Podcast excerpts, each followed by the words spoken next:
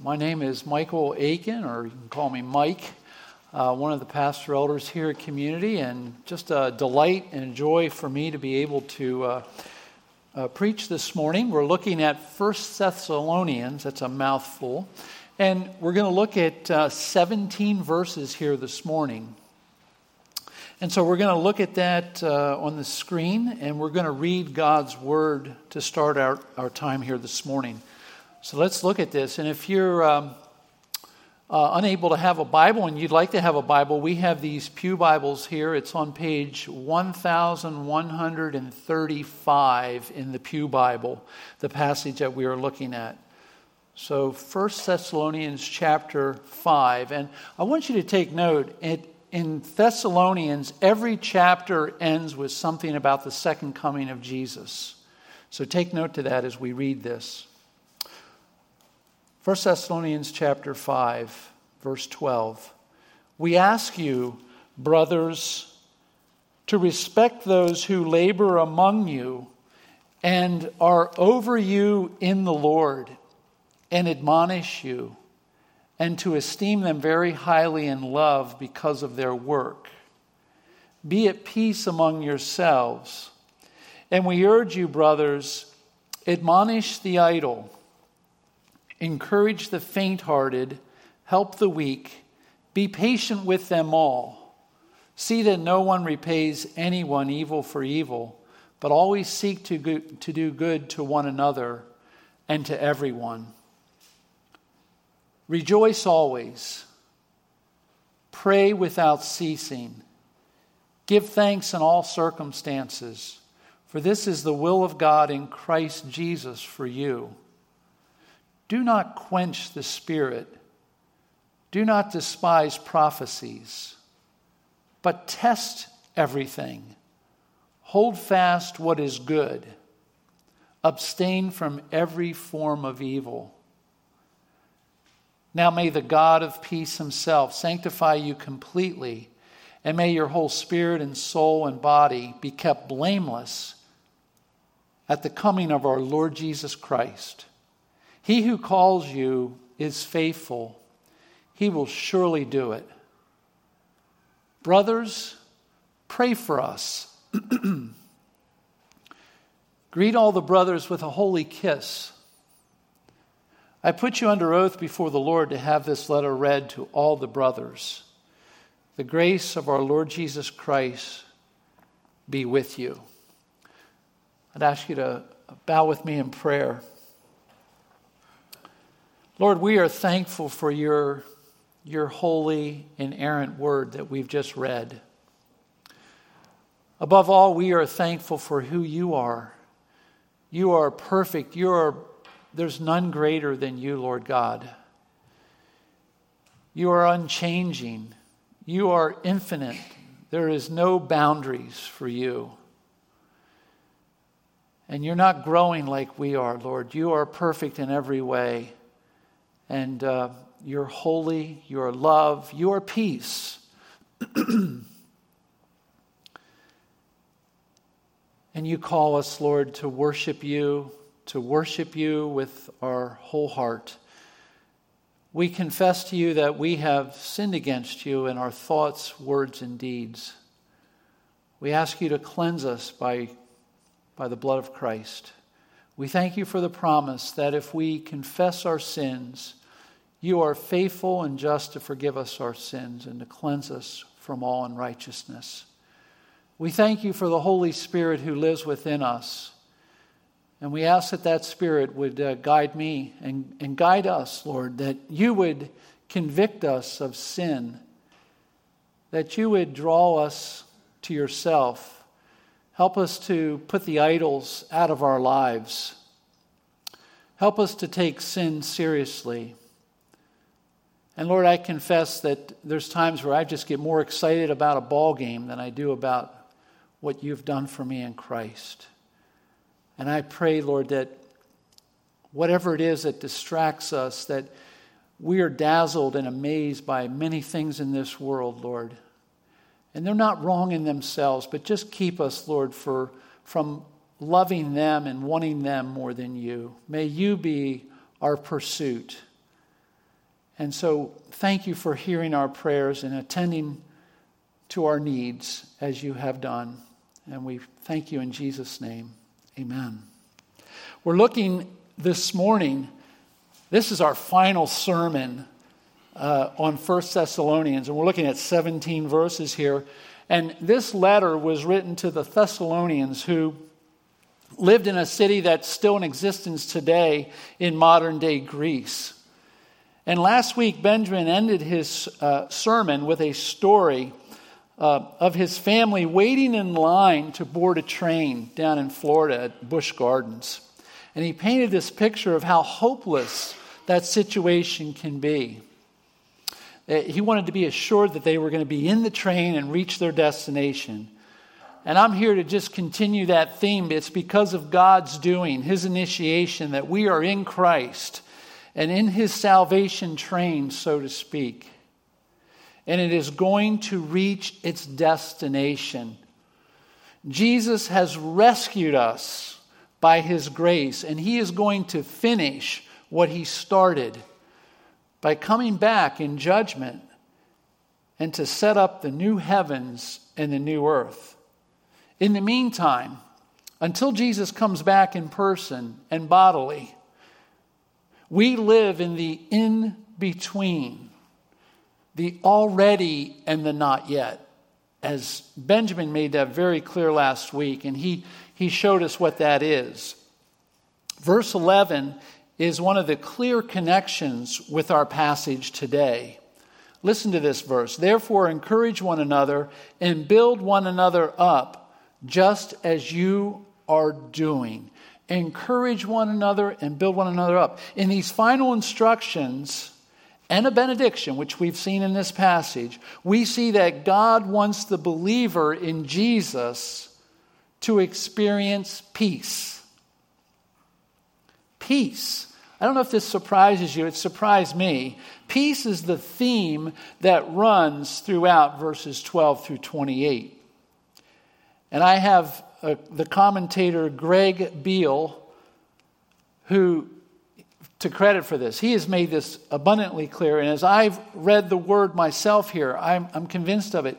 He has said it this way it's bookended pieces at each end. So if you look at verse 13 and then look at verse 23, in verse 13, we see, Be at peace among yourselves. In verse 23, Now may the God of peace himself make us completely holy. And so that's the not yet. You and I are holy now in Christ, but we're not perfectly holy. And the not yet will be when we are unable to sin. We'll be in a glorified body in the future. But God wants his people to have peace because peace is his nature. And I believe it is the thread that runs throughout this section. And so, what is peace? And how are we to experience it? I believe it is God's will that we experience this peace. And here's the meaning of peace, I believe peace means harmony, and it brings about, it is brought about by God's grace. Also, what is the opposite of peace? It is disorder and chaos. When things are broken up and scattered and there's chaos and disorder, that is not peace. But God has graciously given us these instructions and a benediction, which by His design will bring us peace. So let's now look at this simple roadmap that we're going to do. And I'm just going to forewarn you the first point is going to be the bulk of the message. And it's uh, final instructions. The first part is final instructions which bring peace. The second point is a benediction. And just because we don't spend a lot of time on it, it's, it's very important. Uh, but it's a benediction which brings peace. And as I'm thinking about final instructions, I, I, think about when I'm boarding airplanes, and I don't get to fly all the time, but you know how you sit on your seat and uh, you're listening to the flight attendant for the final instructions before takeoff. And I kind of think it's sometimes like um, Remember in Charlie Brown when uh, the, the, the Charlie Brown characters are listening to the adults on the phone. I think sometimes we don't listen. You know, it's kind of like they're not. You know, it's the, the adult. It's kind of like we, it's, that's kind of how the I think final instructions can be. We're not good listeners, and so my prayer is that we would be good listeners to these final instructions. And the first instruction that we're going to spend the most time on is be at peace with your leaders. The second subpoint is be at peace with one another. And then the third one, we could say maybe be at peace with ourselves, but I think to be more accurate, it's look at these attitudes and actions which will bring peace. But we're going to spend our most time on this first one. And so the leaders are in view here. We ask you, brothers, to respect those who labor among you and are over you in the Lord and admonish you. And I believe the leaders that are in view here are the elders or the pastors, the overseers.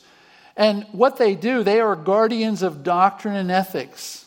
As Paul and his companions established churches, and Paul did it as a team, they would, as they were going from city to city preaching the gospel, they appointed a team, a plurality of elders in each church. Why? There is strength and accountability in numbers.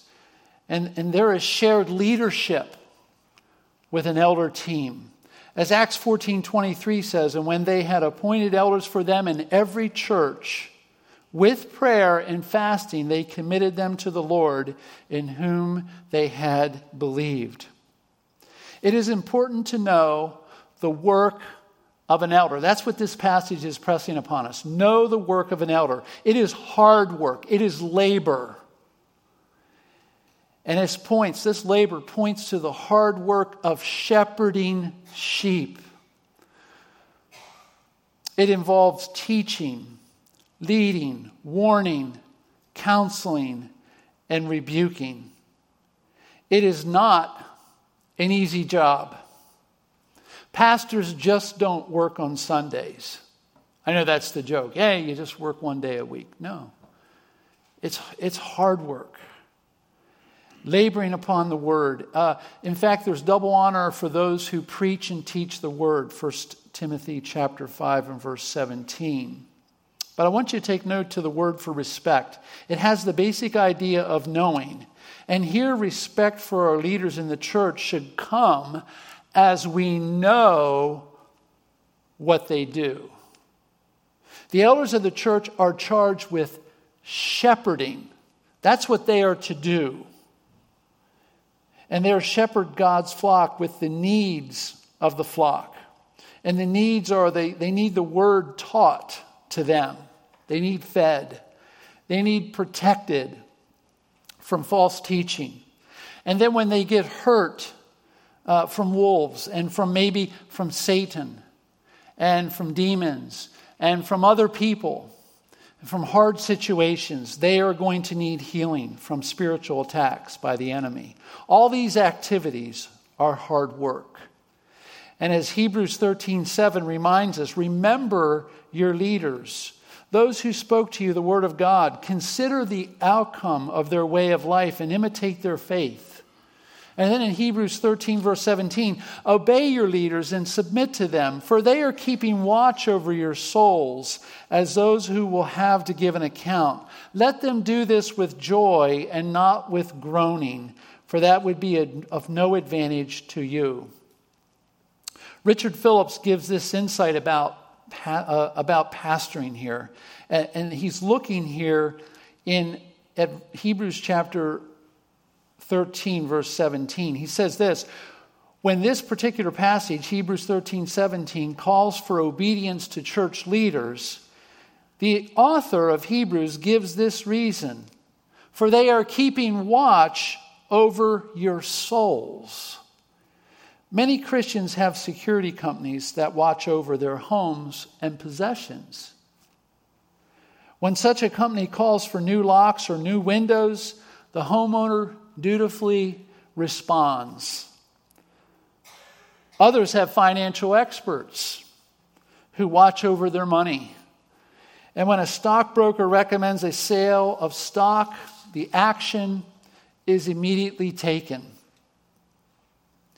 Pastors and elders watch over the immortal souls of God's people. How eagerly should submission be given, especially on clear biblical grounds? When the church leader admonishes us, calling for change or increased motivation, it's for the well being of our souls. I find this point from Richards very convicting. How eager are we to listen to our leaders who watch over our souls? God wants there to be peace between the leaders and the flock they oversee.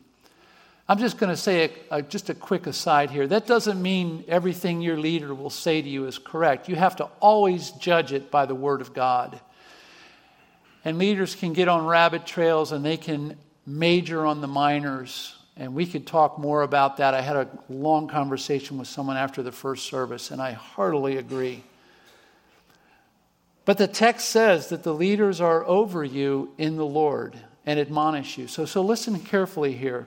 The authority that the elders have over the flock is from the Lord. They are working as under shepherds, under the chief shepherd, Jesus.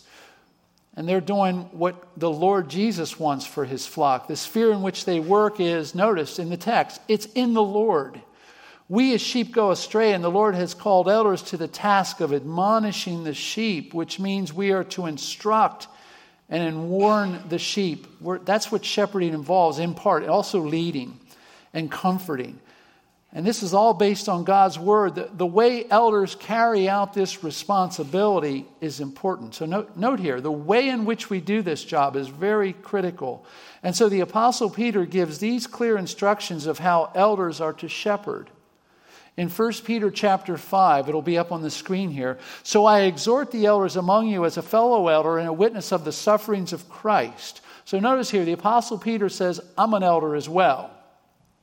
I'm exhorting you, I'm, I'm speaking to you now. I'm pleading with you and urging you. I'm a witness of what Jesus did. He suffered. And, and as well, I'm going to be a partaker of the glory. I'm a partaker of the glory that is going to be revealed. That's going to be at the second coming of Jesus. Shepherd. This is activity that we're to do. Shepherd the flock of God that is among you. Now he tells them how to do this, taking exercising oversight, not under compulsion, but willingly, as God would have you, not for shameful gain, but eagerly not domineering over those in your charge, but being examples to the flock. And when the chief shepherd appears, you will receive the unfading crown of glory. There's the second coming of Jesus again that we're waiting for. Many things stand out in this passage, but a few are worthy of note, such as willingly, eagerly, not domineering like a, a dictator, and being examples. These are not easy, but it's really important that elders, pastors, shepherd the way that God wants them to, because they are going to have to give account to the Lord for how they carry out their jobs. Regard your leaders, verse 13. 1 Thessalonians 5:13 says this, and to esteem them very highly in love because of their work. Be at peace among yourselves. Recently, this body of believers applied this to Jason and Natalie Abbott and, and their family. We had a special time on a Sunday evening where we shared with the Abbotts how much we appreciated them. Many of us sent cards, gifts, sang a song, A Friend is a Friend Forever. I know it was dripping with sarcasm, but well done. And we gave words of appreciation both privately and publicly. I believe the Lord was glorified in the way we showed our high esteem for their work among us these last seven years. The mental anguish of pastoral work is exhausting. It is hard to appreciate how difficult the job of pastoral work is, of balancing family with caring for people and their many needs. To esteem, when the Bible says there to esteem, the word means to regard. And we are to regard our leaders very highly in love because of their work. Notice carefully the text. We're to regard them very highly because of their work. Again, it is the work of an elder that is being highlighted. Not that you would like their personalities per se, but you know they are working hard for your spiritual growth. Colossians 1:28 shows us what the work of a pastor is. Him we proclaim. That's Jesus. The elders are to proclaim, warning everyone and teaching everyone with all wisdom, that we may present everyone mature in Christ. For this I toil, says Paul, struggling with all his energy that he powerfully works within me. Paul knew better than anyone else the cost of being a leader. As an apostle, he experienced hardship many of us cannot relate to. I'm just going to say another aside here. This shows us as the letter ends, Paul would say, Pray for us, pray for us leaders. We need your prayers. So listen now to Paul. And I want you to think is he experiencing, experiencing his best life now? I want you to hear this and listen to this, read this with me, or look at it on the screen. 2 Corinthians 11 24. Here's Paul. Five times I received at the hands of the Jews the 40 lashes less one. So he was beaten with 39 lashes. How many times? Five times. Three times I was beaten with rods. Once I was stoned. Three times, stoning kills most people. Three times I was shipwrecked. We know of one for sure. A night and a day I was adrift at sea. On frequent journeys, Here's Paul enjoying his best life now.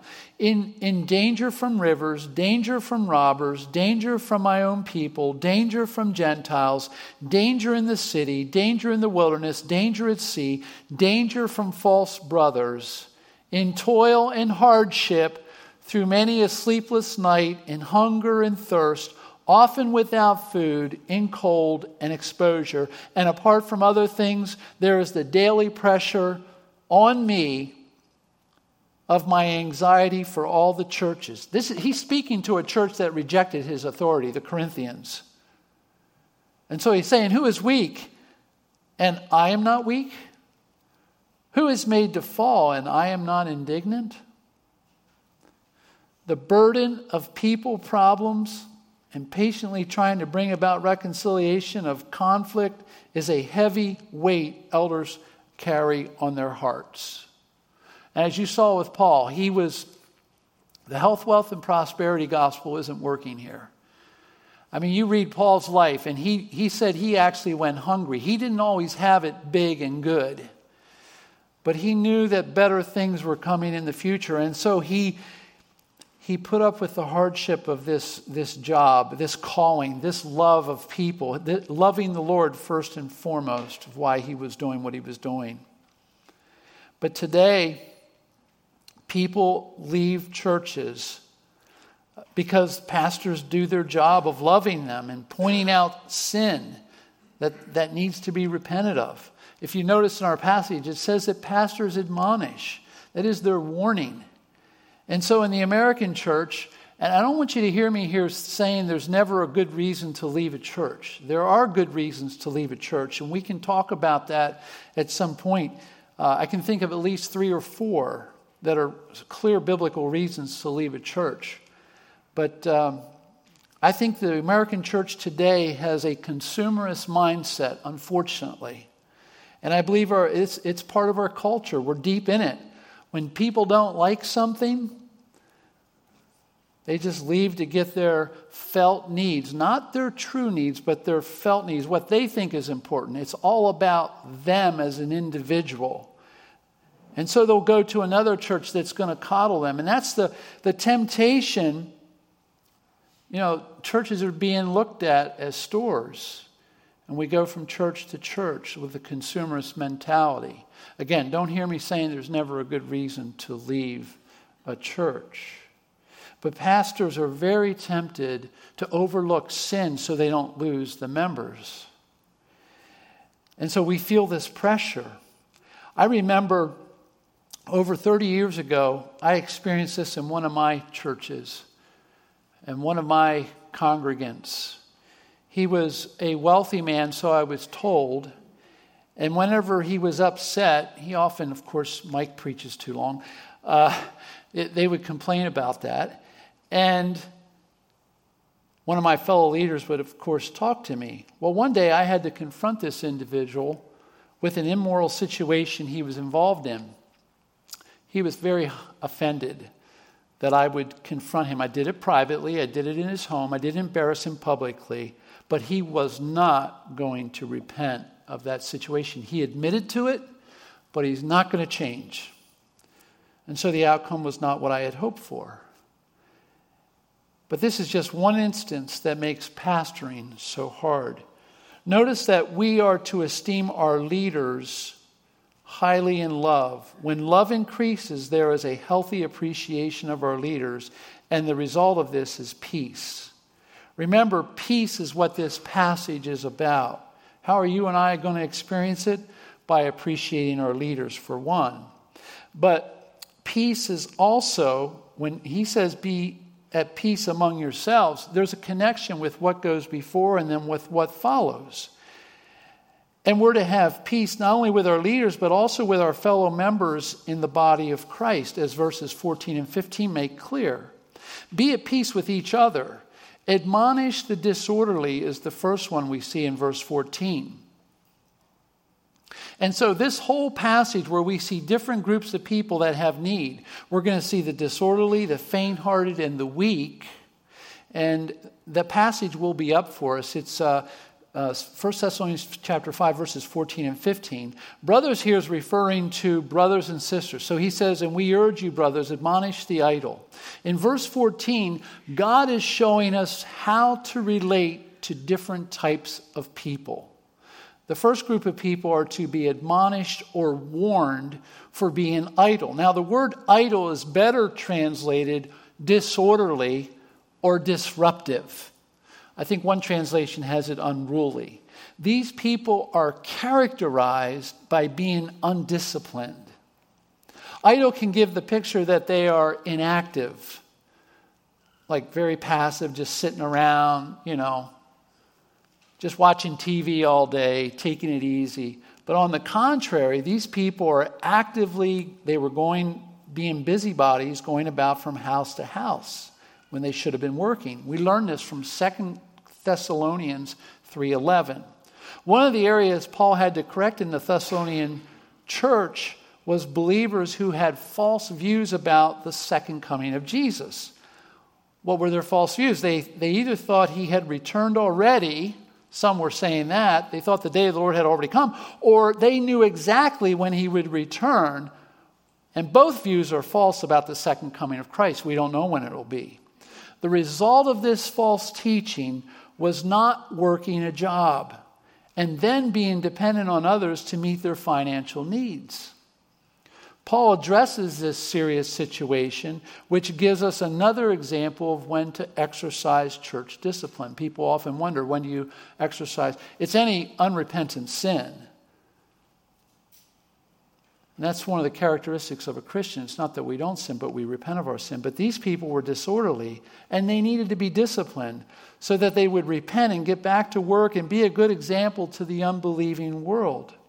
By not working, these believers were giving the gospel and the Lord's church a bad name because they were being dependent on others when they shouldn't have. This teaches us that our sin affects many people, not just ourselves.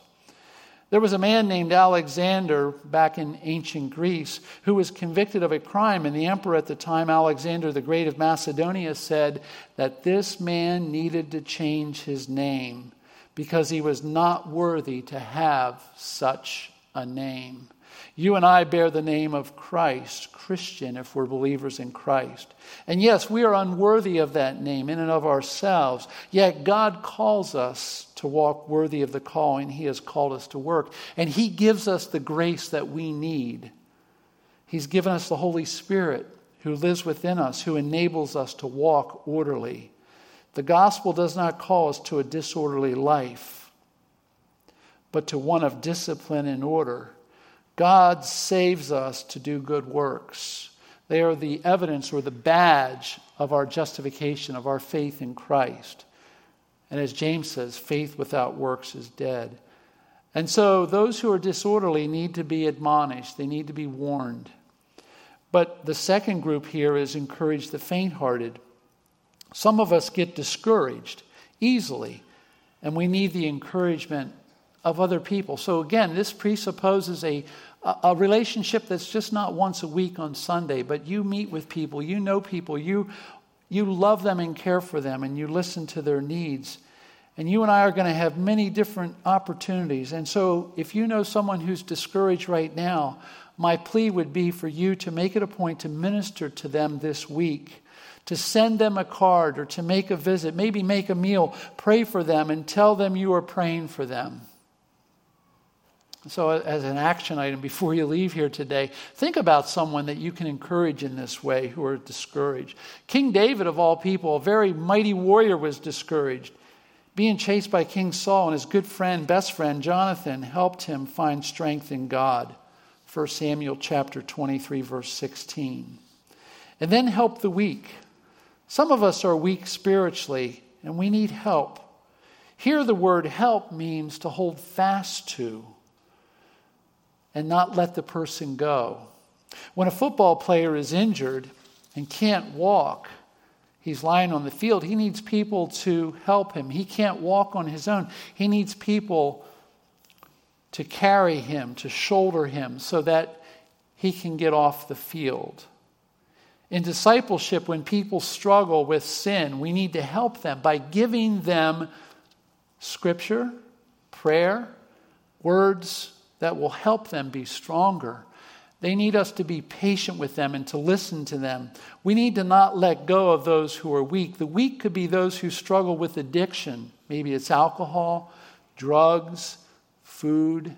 Maybe it's a shopping addiction. Maybe it's a sport addiction. It can be anything good and legitimate, but it can be addiction. One commentator says it this way unless a wayward believer has hard heartedly rejected all church authority and accountability, Christians should never give up, but patiently bear with all manner of failings and weaknesses. I hope you hear me on this. Be patient with them all. It is easy for us to, who do not share in these struggles just mention, to be impatient.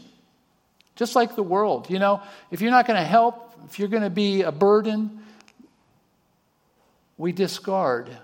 That's not biblical. It's not Christ like. May God give us the grace to be patient with others' struggles as God is with us. We are confronted with people's needs every day, and we are being given a ministry opportunity by God. Maybe it's just a short word, but you'll be given that opportunity. Maybe just to say, I'm going to pray for you and that you care. And so look at those as ministry opportunities. Don't be impatient with people. Bear their burdens and so fulfill the law of Christ, which is love. And then finally, here under this section of our relationship with one another, don't retaliate, but do good to all. Retaliation is something that we don't need to be taught, do we? But I had a scoutmaster, he would often, I remember him saying, I don't get mad, Mike. I just get even. I don't know if you've ever heard it said that way, that's how I recall it. And that does not reflect how God wants us to relate to our enemies. If you are mistreated, you are not to mistreat those who were unkind to you. The Thessalonian church was persecuted, and it would be easy for them to try to hurt their enemies. But the Lord says, bless them instead. And then under this section, we see attitudes and actions under the final instructions. Attitudes and actions which bring peace. Rejoice always. Pray without ceasing. That's verse 16, verse 17. And then verse 18 give thanks in all circumstances. When we look at these three commands, we may be puzzled how they connect. our circumstances in which we are in, it's hard for us to see how to be thankful. It's difficult. Maybe it's the loss of a job or the loss of health. Maybe it's the loss of a relationship, a broken relationship. And yet, we're told in the midst of these difficulties that we are to be thankful. We are to ever keep our eyes on who God is. And we can always be thankful for who He is. He is sovereign over all our circumstances. And Jesus is coming back. And, he, and He's going to bring justice. And we are not to be thankful, however, for the circumstance, but in the midst of that circumstance, we are to be thankful. And as the British preacher, I like what he said, Charles Spurgeon. I, I love his summary of verses 16 through 18. Pray constantly, he says. The more we pray, the more we rejoice. Prayer gives a channel to the pent up sorrows of the soul. They flow away, and in their place, streams of sacred delight pour into the heart. At the same time, the more rejoicing, the more praying. When the heart is in a quiet condition and full of joy in the Lord, then also will it be sure to draw near to the Lord in worship. Holy joy and prayer act and react on each other. Observe, however, what immediately follows in the test. Give thanks in everything. When joy and prayer are married, their firstborn child is gratitude. When we joy in God for what we have and believingly pray to Him for more, then our souls thank Him both in the enjoyment of what we have and in the prospect of what is yet to come. Maybe you're young here today and you feel like your dreams may not come true, and they may not. And I'm not saying here don't dream, but your dream may not come true. Maybe you are middle aged and you see some or all of your dreams have not come true and you have regrets. And maybe you are up in the twilight years, looking back, and you know your dreams are never going to come true. You have regrets and fears. Remember, no matter where you are in life, these verses are God's word for you. I like what Paul Tripp says here. Young people are like astronauts, and older people are like archaeologists. An archaeologist looks back, looks at the past, he digs, and so, us older folks, we're digging and we're seeing things and we're regretful. And we might have fears because of that. And then an astronaut is always looking forward and looking up. I thought that was a good illustration of how we often are. We're either like an astronaut or an archaeologist. Well, here's the good news our God is faithful. And so, we end with a benediction. I'm going to pass over, don't put out the Spirit's work. I'll briefly comment on how we need to give attention to His prophetic word it's very important. But there's a benediction which brings peace in verses 23 and 24. And let's, let's look at that. 1 Thessalonians chapter 5, verse 23 and 24 says, Now may the God of peace himself sanctify you completely, and may your whole spirit and soul and body be kept blameless at the coming of our Lord Jesus Christ. He who calls you is faithful. He will surely do it. Paul is praying here. He's speaking good words and he, he is praying for God to make them fully holy and for the not yet to happen. And what's he say here? It's going to happen. He who called you is faithful. He will bring what he started to completion. The already is what God has started. You're already saved, and yet you will be saved completely, given a new totally new body, new everything, you will have no desire, no ability to sin. You and I in Christ. We're regenerated now, but we still have, and we have the Holy Spirit, but we still have sin that remains in us. And so we're not completely holy in this life. And Paul is praying that at the return of Jesus, the believer will be made completely holy and blameless so that they can stand before the Lord in judgment. And guess what? God is going to have us so that we will be blameless before the Lord in judgment.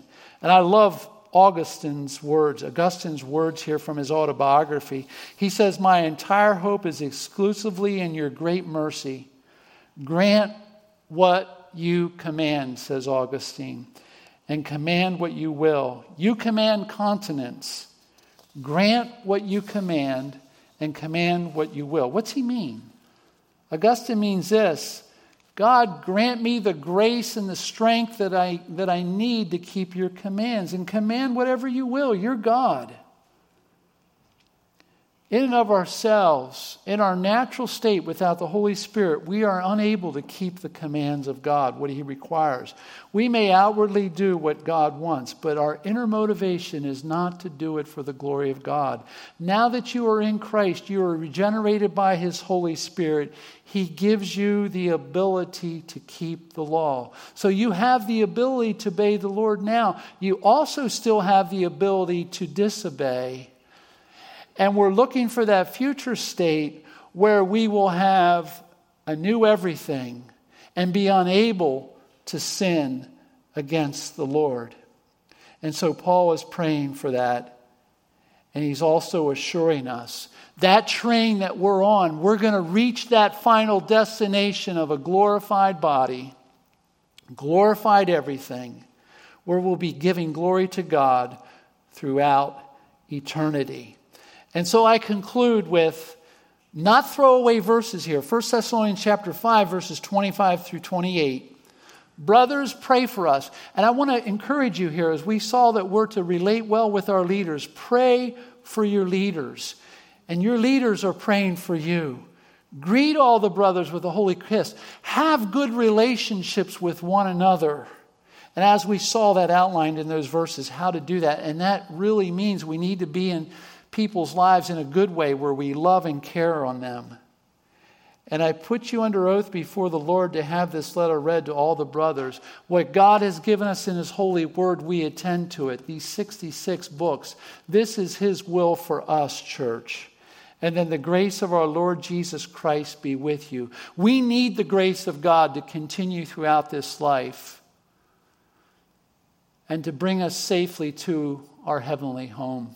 And so, I'm going to close in prayer, and uh, I don't think the band's going to come up. I went like I did first service. Am I correct in that? Shake your head. Or you're going to come up? Just go ahead and pray, and that's what I shall do. Let's pray. Lord, we are thankful that you are gracious to us. You have given us final instructions and a prayer. It's packed, 17 verses, but we need your grace to do them. Uh, we need to relate well with our leaders. I pray, Lord, that you would bring about peace in the relationship between elders and the flock here at community. And I pray that in other churches in America and around the world. And, and we pray that, uh, that your church here and your church in America and around the world would, would put these instructions into play, that we, a community here, help us to care for one another as we ought. And may you receive all the glory. This is our prayer in Jesus' name. Amen.